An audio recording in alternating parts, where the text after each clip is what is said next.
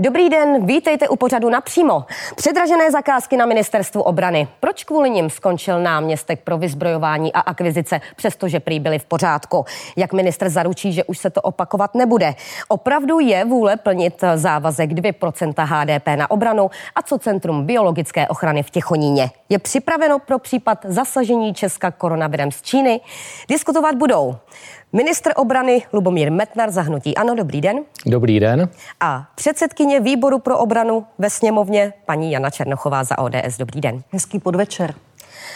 V souvislosti s, s předraženými zakázkami, pane ministře, uh, premiér Andrej Babiš napsal, Samozřejmě jsem řval celý týden, když jsem četl, co píšou v médiích a ptal se, co tam má ministr Metnar za pitomce. Bylo to podle vás na místě?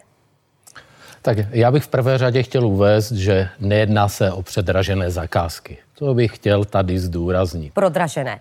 No, prodražené, ani prodražené, tohle, eh, tento příměr musím rovněž eh, odmítnout, protože já bych chtěl uvést. My jako ministerstvo obrany jsme udělali jednu jedinou chybu, že jsme šli na vládu s informací, která byla pět let stará a vyplývala z pět let starého průzkumu trhu. To se opravdu stalo, to jsme netajili a řekli, eh, řekli jsme to veřejně, přiznali jsme se k tomu. V tomto byrokratickém procesu, který doprovází ten akviziční proces, se tato chyba stala. Já jsem učinil veškerá opatření, to znamená nejenom personální, ale systémová, aby se tato chyba neopakovala a již se nesmí stát. Takže já za sebe mohu říci, tyto zakázky jsou v pořádku. Materiály, které mi byly předlo, předloženy, i tu kontrolu, které jsme udělali, nic nenasvědčuje, že by tam byla nějaká chyba nebo že by došlo k nějakému pochybení. Konkrétně šlo o zakázku na nákup radaru, tam místo 780 avizovaných milionů nakonec se vyšla na 1,5 miliardy a posléze i zakázka na nákup mobilních rušiček, která byla dražší hmm. o půl miliardy. V souvislosti s tím nakonec rezignoval náměstek pro vyzbrojování a akvizice Filip Říha. Paní Černochová, paní předsedkyně, myslíte si, že to byla adekvátní reakce? Tak když všechno bylo v pořádku? Jestli si můžu dovolit vás opravit, není to radar, je to pasivní sledovací systém. Eh, radar je aktivní. Eh, za, prvé, za druhé, pan náměstek Říha eh, udělal spoustu dobrých věcí na ministerstvu obrany a já musím říct, že rozhodně jsem ho nikdy nepovažovala, když cituju pana Babiše, za pitomce.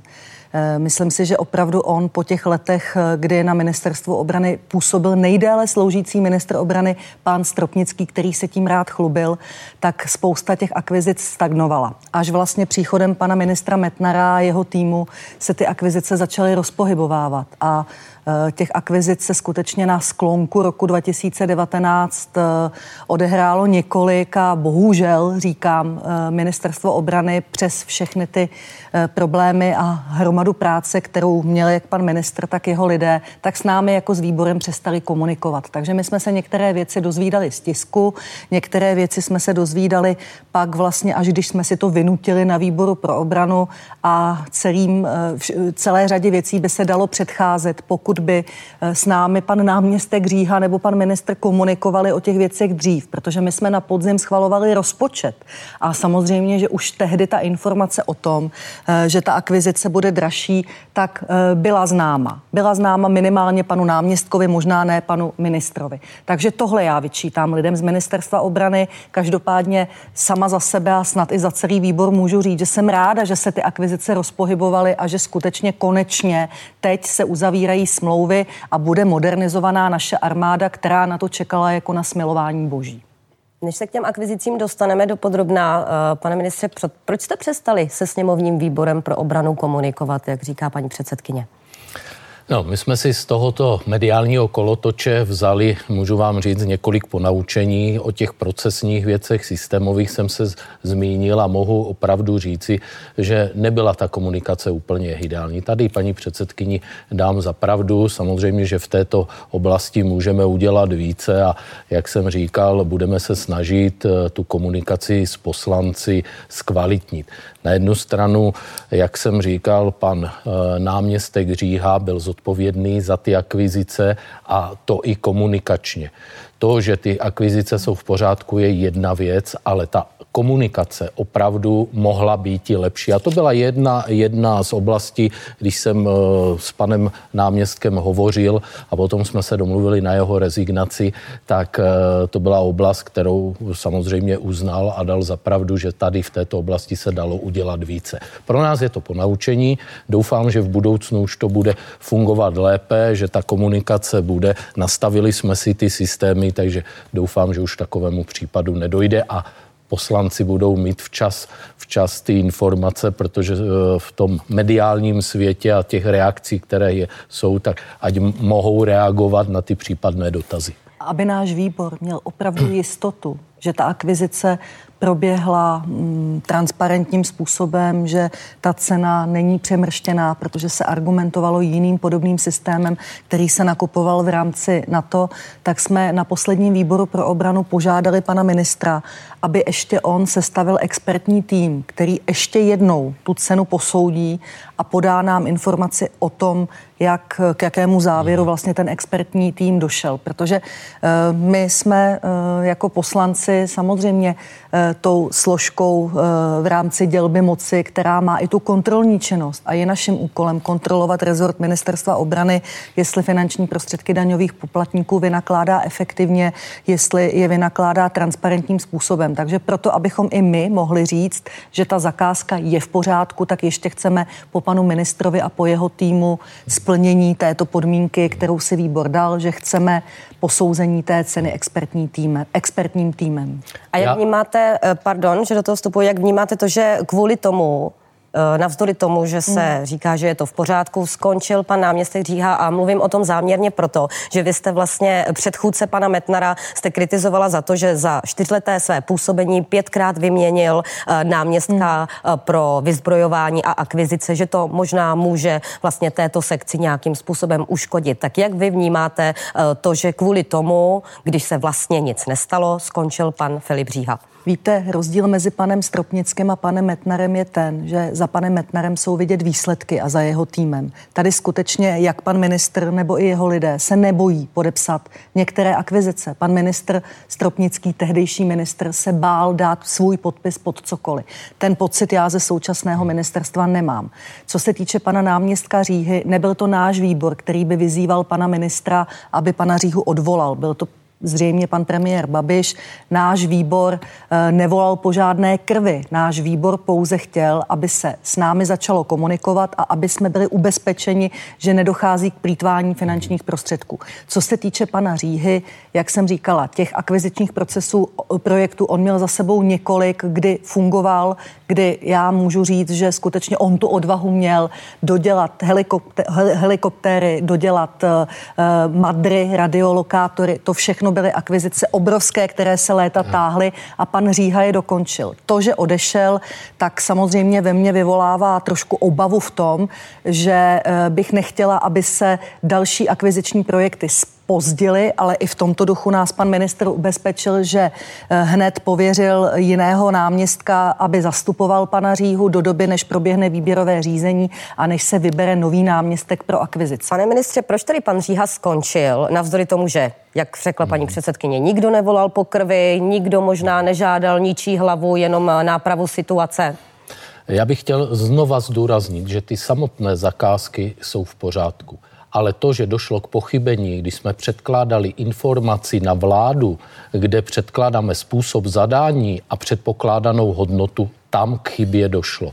To je jedna úroveň, to jsme nikdy nezastírali a přiznali jsme tuto chybu. Další, další oblast byla, eh, řekněme, ta nezvládnutá komunikace potom, když začal tento mediální kolotoč.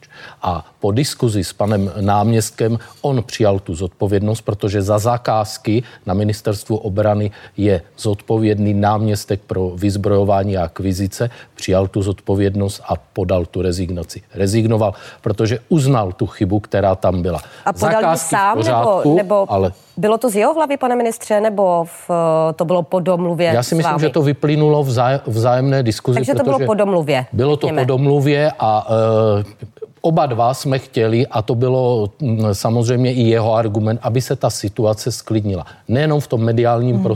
prostoru, ale i na rezortu ministerstva obrany. Jak vnímáte, že Transparency International tvrdila uh, ústy jejího ředitele, že vy, tu odpovědnost jste měl nést vy a že jste ho vlastně obětoval? Jak jste to vnímal? Tak eh, já nechci komentovat příliš tady, eh, řekněme, politickou neziskovku financovat, protože pamatuju si na jednání s ním, když jsem byl ještě ministr vnitra, ale to je jejich vyjádření a ze znalosti struktury a fungování rezortu ministerstva obrany ta zodpovědnost je naprosto jasná. Paní předsedkyně říkala, že jste přislíbil, že vlastně ty akvizice se nepozastaví, že jak toho hmm. dosáhnete, čím jste jí to tak, slíbil? Uh, víte, slíbil to celému výboru, uh, nejenom celému víte, výboru. Víte že, poměr, víte, že poměrně rychle jsem reagoval na to a pověřil jsem uh, nového pracovníka vedením, vedením této sekce, sekce vyzbrojování a akvizic, již jsme vyhlásili, protože to místo nelze jinak obsadit ze zákona než výběrovým řízením, již jsme vyhlásili výběrové řízení které teď bude, budeme čekat na přihlášky, proběhne výběrové řízení a budeme hledat nového náměstka pro Kdy řízení. Být reálně obsazeno? Tak reálný termín já vidím opravdu květen protože máme tam e, zákonné lhuty, než tady tohle proběhne. Nesmíme zapomínat, že i tady ze zákona o státních úřednicích jsou lhuty pro odvolání, než to rozhodnutí nabíde e, právní moci. Není to přece jen komplikace, paní předsedkyně? Tak Komplikace to určitě je, protože máme rok a půl eh, do konce volebního období. Eh, ten akviziční proces eh, se eh, poměrně dobře spustil. Eh, bohužel tedy začneme eh, i v rámci jiných rezortů bojovat o finanční prostředky pro armádu, respektive pro bezpečnost občanů České republiky. Takže si myslím, že určitě toho může někdo využívat v tom smyslu, že řekne, když nebude pan ministr čerpat rozpočet, tak řekne, no, vy jste to měl špatně personálně obsazené, nezvládnul jste akviziční proces, teď vám tam zbývají peníze, my vám zase ubereme další miliardu do rozpočtu příštího roku. Já bych to ale nechtěla jenom celou tu debatu sploštit na pasivní sledovací systémy, protože ono skutečně těch systémových věcí, které se teďka objevily eh, v rámci rezortu ministerstva obrany, že jsou nastavené špatně, historicky špatně, bylo víc. Eh, byly to vlastně i ty rušičky, které jste zmiňovala. Eh, pan ministr pozastavil i. výběrová řízení na tanky a na uh, opravy vrtulníků. uh, MI 171 Eš. Takže Tohle všechno se vlastně ukázalo poté, co náš výbor poukázal na to, že některé ty e, rozpočtové položky nesedí s tím, co schvalujeme v rámci rozpočtu, co máme v nějakých strategických dokumentech a co nám vlastně potom oznámí ministerstvo obrany, že na něco takového uzavřelo tu konkrétní smlouvu. Takže hmm. tady pro mě je i důležitý příslip e, rezortu e, pana ministra, e, že pan ministr zajistil na, na, na, nastolení takových kroků, roků, že se to nebude opakovat, že my nebudeme hlasovat o rozpočtu, kde bude položka 600 milionů korun, která ale v zápětí ani ne za dva měsíce vyšplhá na miliardu a půl, jako se to vlastně teďka stalo nejenom v tom případě těch pasivních sledovacích systémů, ale i těch rušiček, ale nebo to těch, může nastat i, i mezi těmi tanky, i mezi tou modernizací Pane ministře, vy jste, vy jste avizoval, že byste možná udělal, ano, ano, ano, že byste možná udělal trošičku nějakou kontrolu na ministerstvu. Může takových, uh, takových kostlivců ze skří skříně, eh, jak třeba zmiňovala tady paní předsedkyně,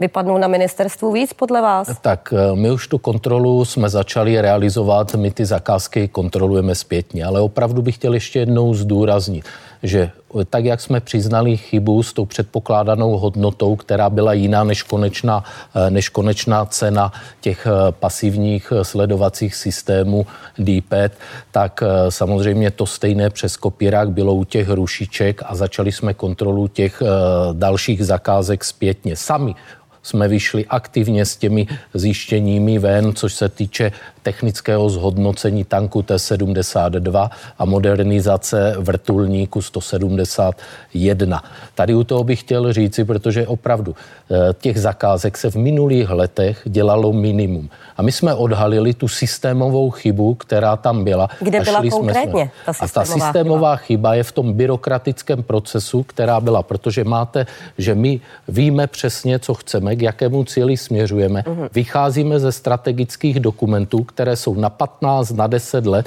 ale to nejpodstatnější k vlivu tady k tomu, kdy došlo k tomu pochybení a odhalení ty systémové chyby, je střednědobý pětiletý plán, tříletý akviziční plán a tady tyto plány eh, implementovat na daný rozpočet a ještě střednědobý výhled těch dvou let, který je. A teď, když si ještě do toho zakomponujete ten pět, eh, ten pět let starý průzkum trhu, který byl udělán, který byl použit, tak tam došlo k té chybě, ale tohle je záležitost, která samozřejmě moji předchůdci to neodhalili. My až jsme začali, rozhýbali jsme, prolomili jsme ledy, začali jsme modernizovat tu armádu, nakupovat tu techniku, tak jsme tuto systémovou chybu odhalili a šli jsme s tím ven. Samozřejmě mohu říci, přijali jsme opatření, již se to opakovat nebude, ale kdo nic nedělá, neskazí. Ale vidíte, stálo to poměrně uh, hodně sil, hodně úsilí a uh, náměstek přijal tu zodpovědnost, rezignoval a já doufám, že tento mediální kolotoč skončil. A já bych ještě chtěl zdůraznit jeden aspekt, který tady byl v rámci toho mediálního kolotoče. Protože firmy, externí firmy mezi sebou v rámci konkurenčního boje se začaly osočovat o předražené zakázce a to samozřejmě my jsme byli tím rukojmím, kterého vtáhli do toho konkurenčního boje. To byl další aspekt, protože není to první případ, kdy se ministerstvo obrany stane rukojmím. Vemte si, že víc jak před rokem jsme chtěli podepsat smlouvu na nákup více jak 30 tisíc ručních e, zbraní, útočné pušky, pistole, ale další firma, která nabízela zahraniční, překupnická firma nabízela zahraniční zbraně, podala na úhoz, na antimonopolní úřad námitku a tato celá zakázka se spozdila o rok. A to je realita, to nejsou první případy, s čím my se potýkáme. Na druhou stranu dlužno podotknout, že hnutí ano má rezort ministerstva obrany 6,5 let a že tedy bylo určitě dost eh, času uh, za éry předchůdců pana ministra, aby se nastavil takový systém, že tyhle ty excesy se dít nebudou. Stejně tak eh, vlastně Ministerstvo pro místní rozvoj. My se tady bavíme o nešťastném zákoně o veřejných zakázkách, potýkáme se s tím ve všech rezortech, nejenom na Ministerstvu obrany, na Ministerstvu vnitra zrovna tak. Eh, bohužel, eh, když se ten zákon měnil, tehdy byla paní, ministr, paní tehdejší ministrině eh, tohoto rezortu, ne obrany, ale ministerstva pro místní rozvoj paní Šlechtová. Já jsem několikrát apelovala na pana tehdejšího ministra obrany Stropnického, aby skutečně garantoval nahlas celému, celé poslanecké sněmovně, že pro obranu pro rezort obrany a rezort ministerstva vnitra bude zlepšení v tom, té novelizaci toho zákona o veřejných zakázkách. Bohužel se tak nestalo, naopak možná eh, v některých ustanoveních tam došlo ještě k větším komplikacím. Takže tady skutečně bychom i my měli eh, si vyhodnotit tohle funkční období z hlediska eh, schopnosti vysoutěžit velkou akvizici, velkou zakázku a případně navrhnout nějaká legislativní opatření tak, aby ta ministerstva skutečně mohla v tom plánu rozpočtu, to dodržet, když si něco naplánují pro rok 2020, takže to vysoutěží a že ten kontrakt se uzavře a že tam skutečně nebude zase eh, deset připomínek a nepotáhne se to jako ta eh, česká zbrojařská firma, eh, která eh, si myslím, že má i dobré renomé ve světě, tak tam se ta zakázka, tuším, táhla, pane ministře, čtyři roky, ještě to bylo taky za pana Stropnického, který podal tu žalobu. Takže tohle jsou i věci, na, které, eh, na kterých my se s panem ministrem shodneme a jsme připraveni participovat i na tom návrhu a ten návrh podpořit, protože je v zájmu nás všech, aby uh, ty zakázky fungovaly lépe a aby byly nejenom transparentní, ale aby se to soutěžilo rychle. Než přejdeme k dalšímu tématu, pane ministře, vaše Ještě reakce. ano. mi dvě reakce. Já bych chtěl říct, já jsem eh, ve funkci rok a půl. Nebudu se, protože není smysl se dívat dozadu, já se dívám dopředu, protože mým cílem je opravdu posunout ty zakázky a modernizovat tu, uh, tu armádu. A další reakce je ten zákon o zadávání Eh, zadávání veřejných zakázek v současné době již se pracuje na novele tohoto zákona a samozřejmě my za armádu tam budeme dávat ty naše návrhy a připomínky, takže myslím si, že do konce tohoto volebního období se, by se ta situace v, to, v oblasti legislativy mohla zlepšit.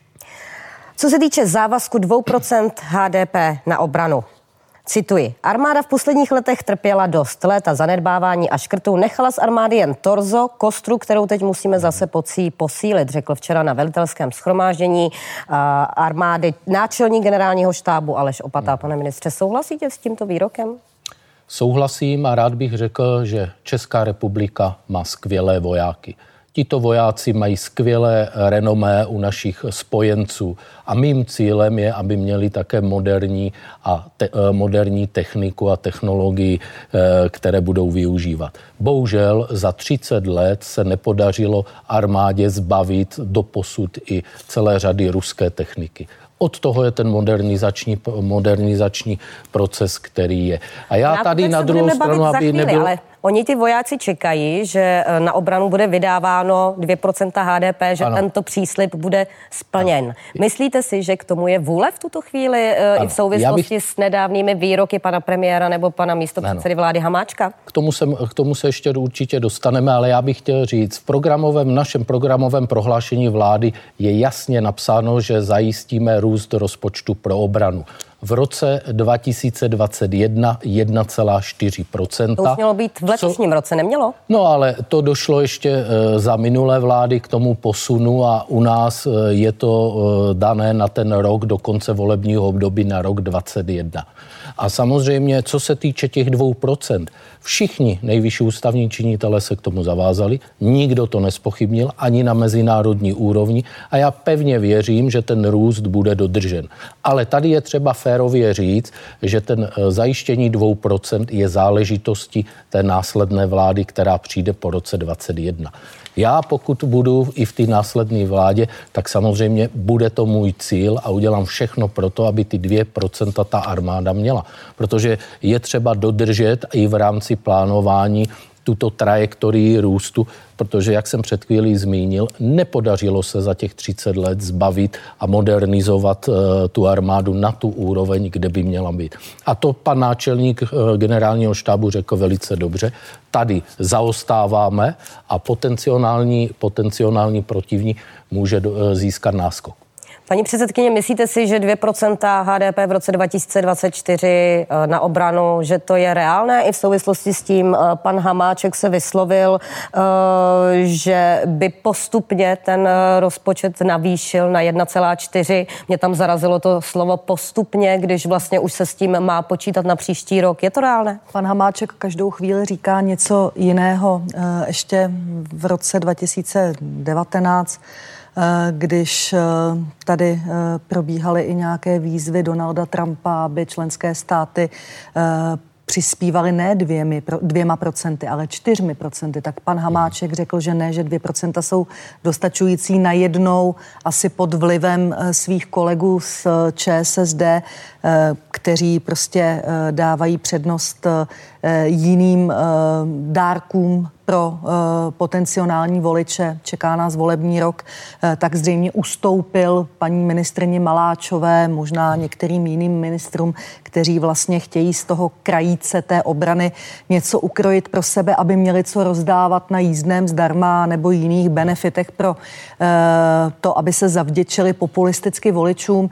My se v tomto ohledu s panem ministrem absolutně shodneme. 2% jsou zapotřebí, jsou na to připraveny všechny kvačry, všechny, krát, všechny dlouhodobé plány. Je to náš závazek a závazky se mají plnit.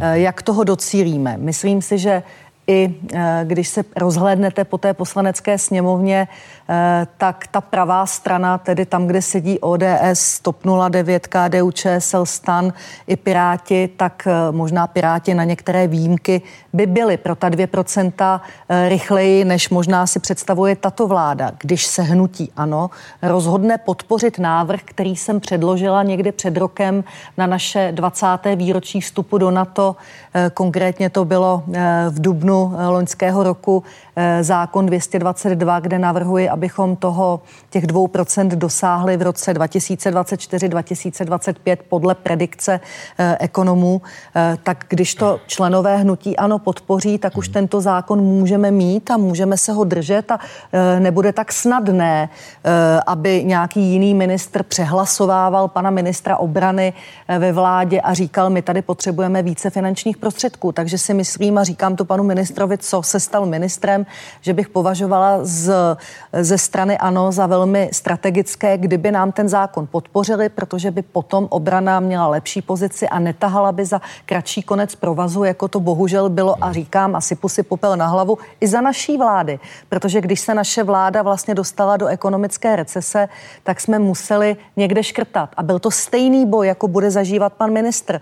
Je to takové to dilema zbraně versus máslo jestli se prostě bude dávat více do zdravotnictví, více do sociální oblasti, více do školství, a nebo jestli budeme hájit zájmy občanů České republiky na jejich pocit bezpečí, bezpečnost tu vnější i tu vnitřní. Budete, pane ministře, se přemlouvat uh, u poslanců zahnutí ano, aby podpořili tento návrh? Paní Já bych chtěl říct, že v současné době do konce tohoto volebního období vláda plní to, co si před, uh, před uh, stanovila, to, k čemu se zavázala v programovém prohlášení vlády a myslím si, že i ty přísliby, ty závazky nejvyšších ústavních činitelů v současné době garantují, že ten růst prostě takový bude. Ale jak jsem již řekl, chci říct, že to bude otázka ty 2% eh, do toho roku 24, bude to otázka ty nové vlády. V případě, že, jak říkám, budu, podpořím tento návrh. V současné době eh, jsem už k tomu se vyjadřoval několikrát a chci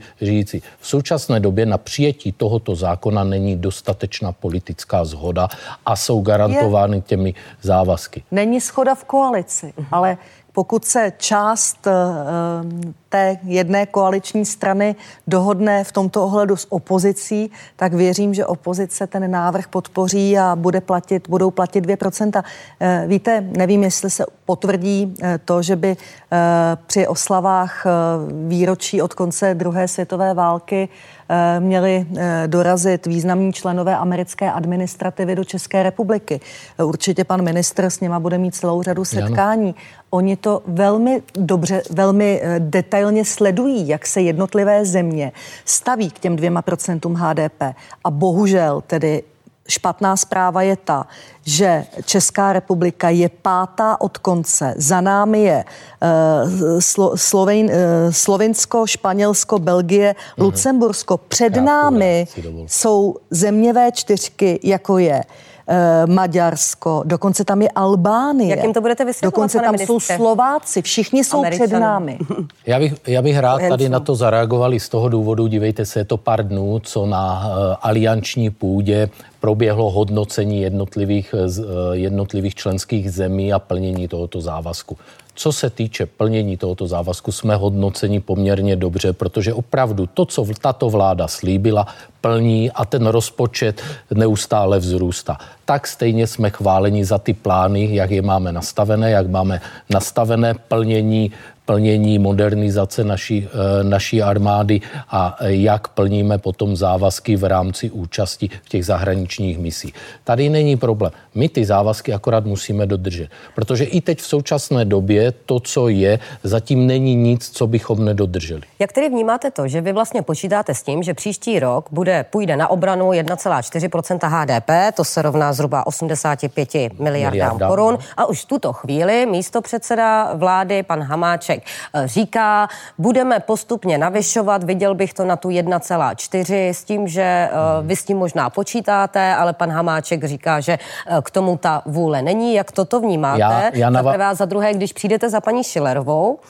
řekněme třeba v červenci, řeknete jí, potřebuju 85 miliard, abych prostě dostal svému závazku toho navyšování a ona vám řekne, musíme škrtat. Jak ji přesvědčíte? Tak, Zásadně eh, je tady jedna zásadní, eh, řekněme, zásadní argument, který je. Je to jasně napsané v programovém prohlášení vlády a tak jako já. Ale i více programová prohlášení se neplní. I více I když jsou tam jasně napsané. Eh, já nevím, že bychom něco z programového prohlášení vlády neplnili a zvláště v, v, Třeba důchodové, v, rezort, v rezortu obrany. Se Držme nebyla. se, já zodpovídám za rezort obrany. Jo. Takže v rezortu obrany si myslím, že co jsme si stanovili, tak to jednoznačně. Já jenom bych doplnila, navázal, protože v některých směrech s paní předsedkyní, co se týče toho zastropování na 1,5%, samozřejmě s hodnocením souhlasím, ale já jsem se s panem vicepremiérem Hamáčkem o tom bavil.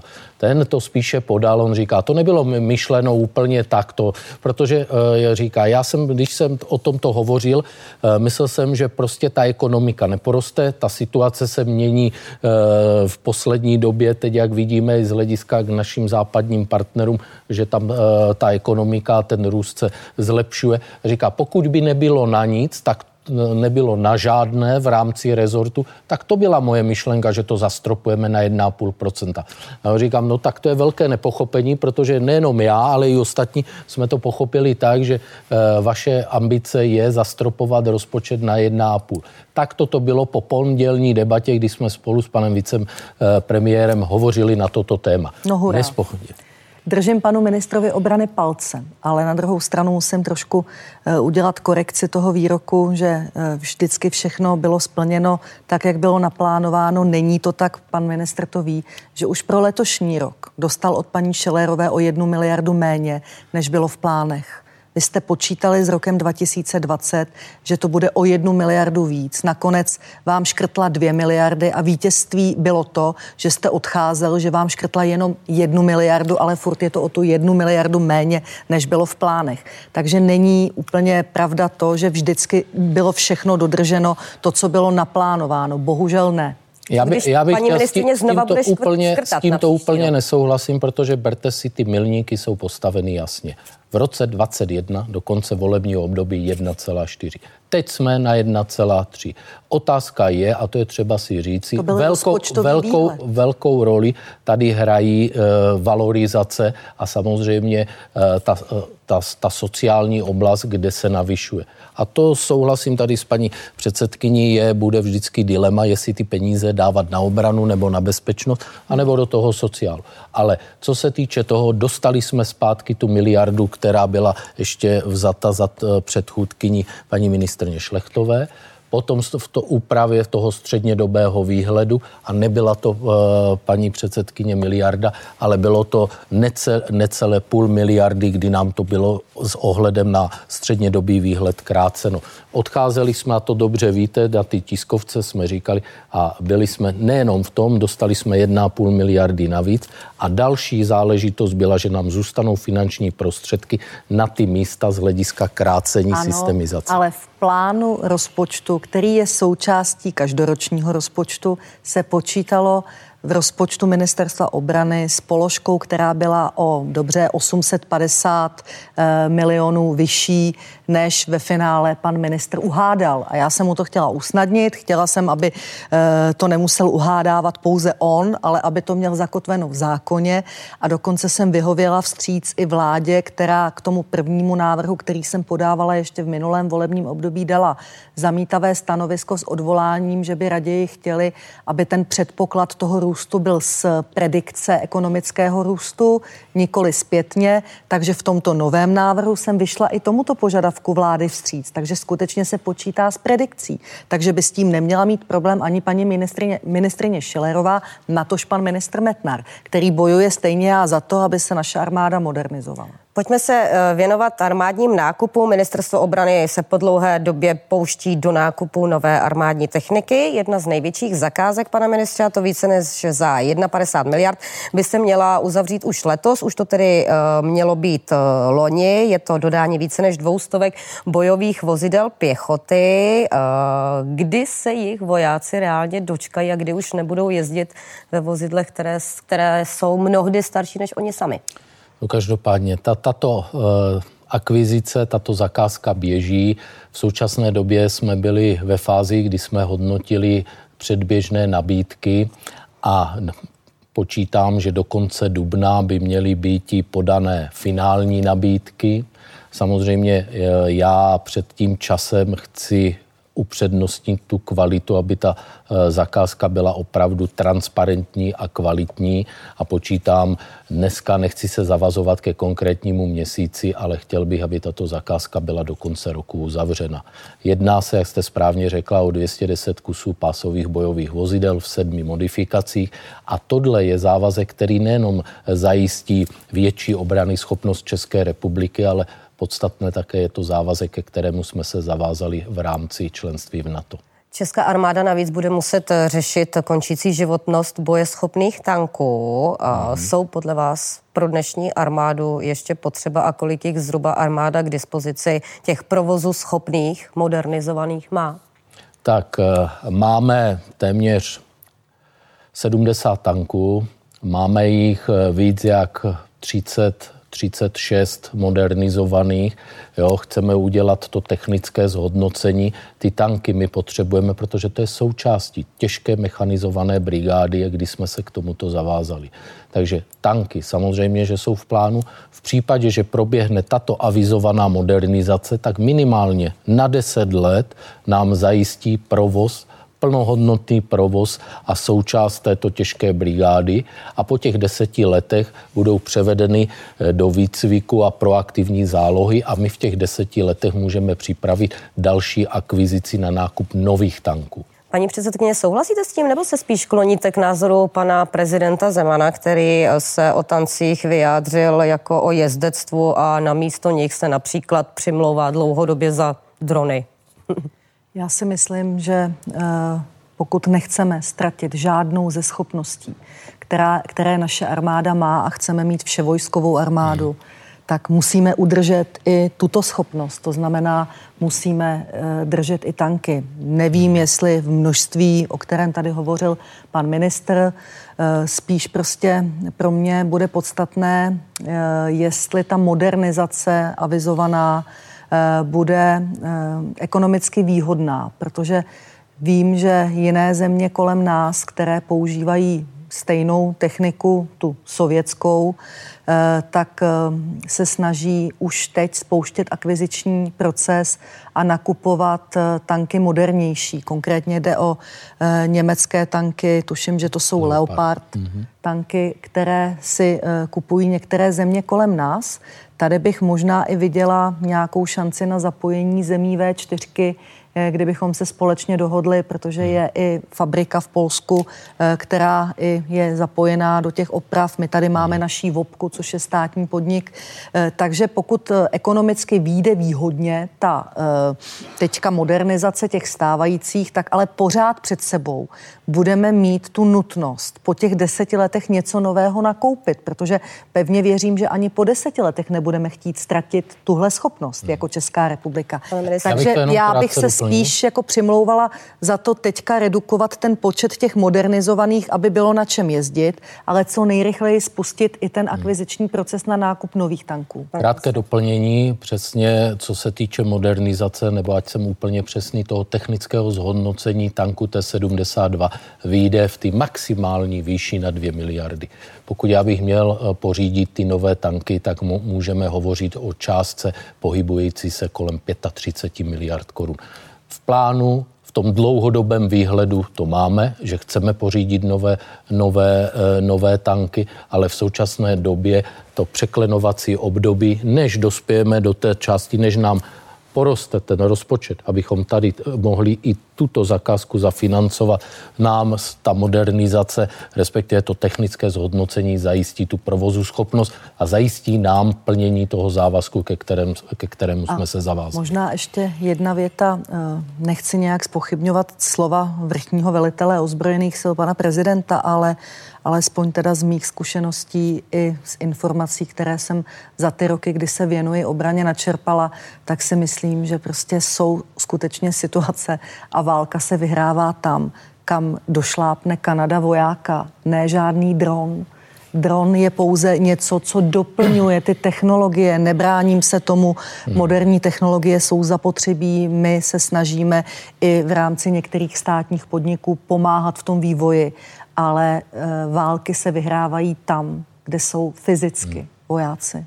Já bych doplnil tady k tomu, že opravdu k prvnímu první vzniknul prapor bezpilotních prostředků, kde ty drony budeme mít, protože je to dneska, eh, řekněme, trend, který je používán ve všech armádách i v rámci bezpečnostních, eh, bezpečnostních složek a bez toho opravdu to nejde. Dneska jsou to technologie už zaužívané v armádách a eh, my, naší ambicí je, aby i na, naše armáda touto technologií disponovala. Protože nejedná se jenom o monitoring ze strany bezpilotních prostředků, hmm. ale jedná se i o nosiče zbraní. Ale nenahradí to vojáky ani tanky. Jak je to s budoucností, pane ministře, taktického letectva? Protože hmm. smlouva na pronájem švédských Gripenů skončí v roce 2027, potom ji bude hmm. možné ještě o dva roky prodloužit. Nicméně, no. už se o tom hovoří v tuto chvíli, jestli no. se bude nějakým způsobem potom ještě prodlužovat, hmm. nebo se uh, vlastně ministerstvo obrany, potažmo no. armáda má spíše vydat uh, tou cestou, že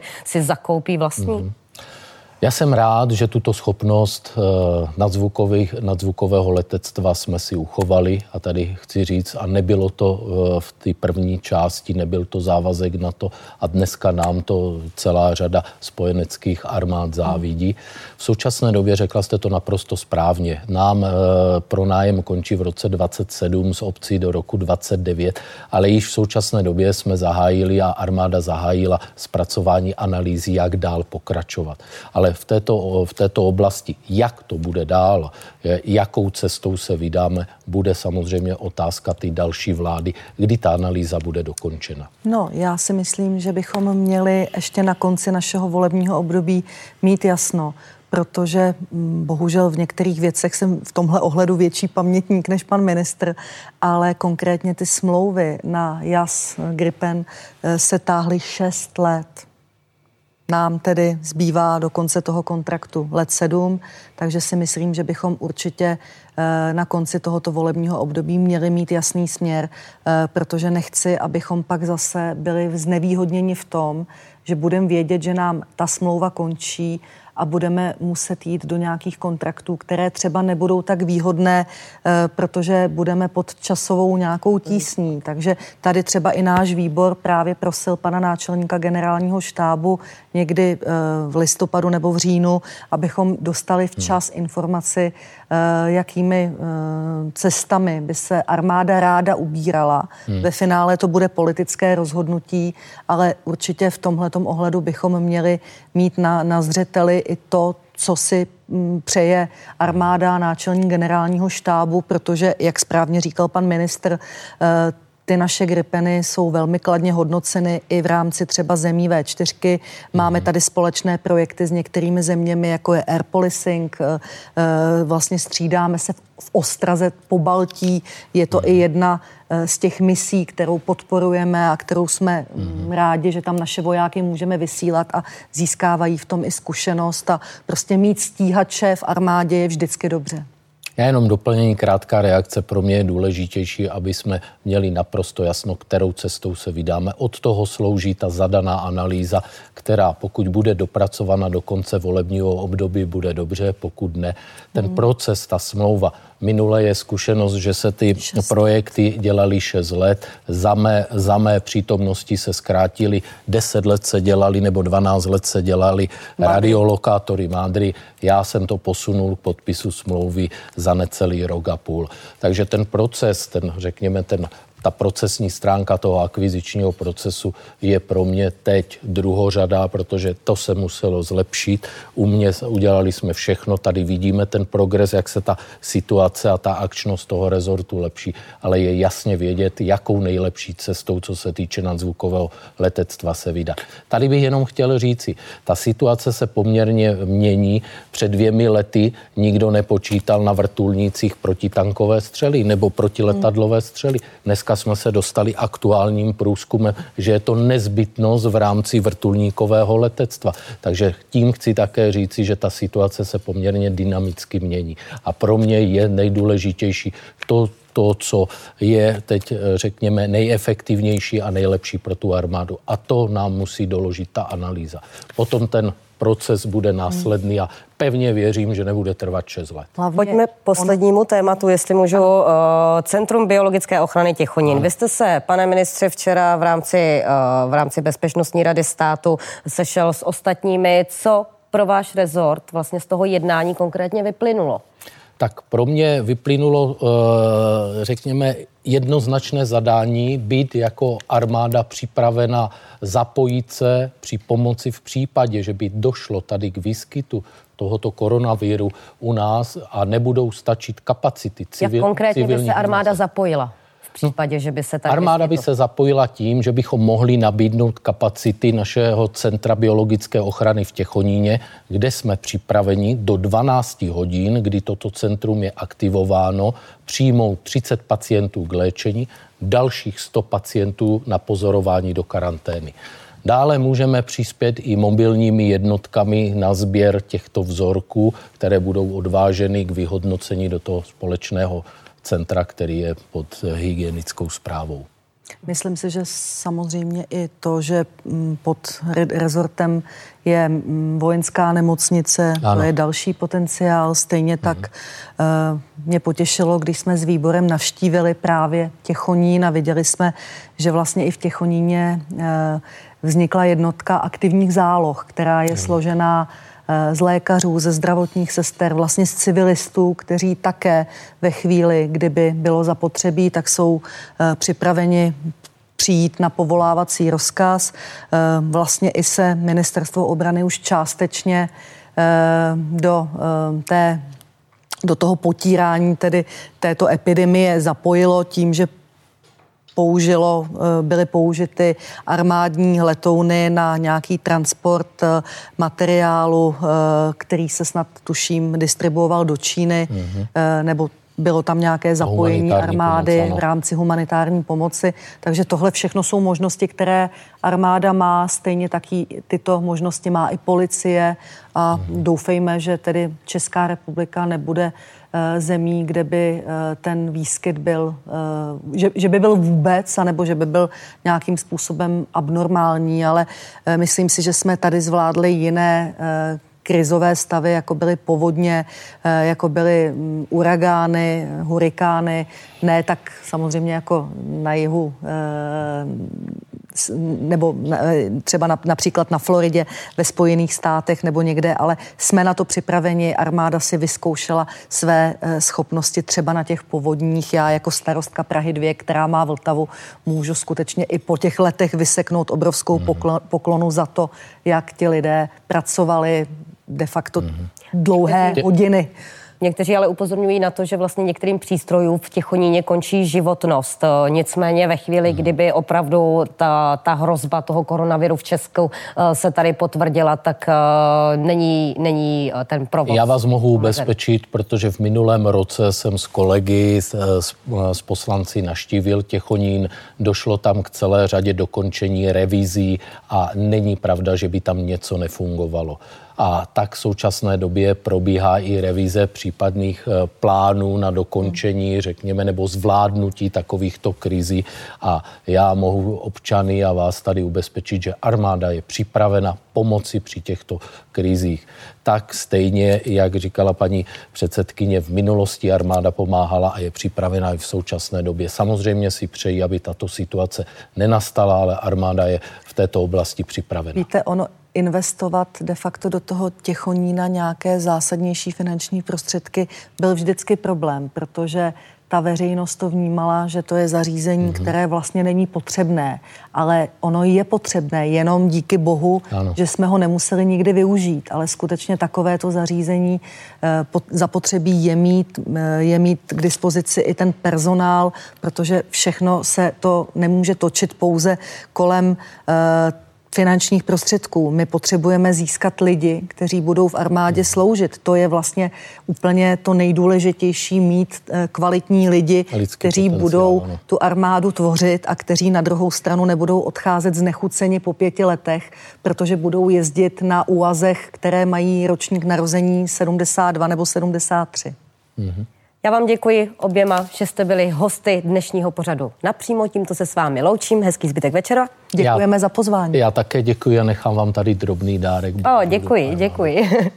Politici, klíčové osobnosti Česka, témata, která vás zajímají. Budu se ptát za vás napřímo, vždy ve středu v 17.45.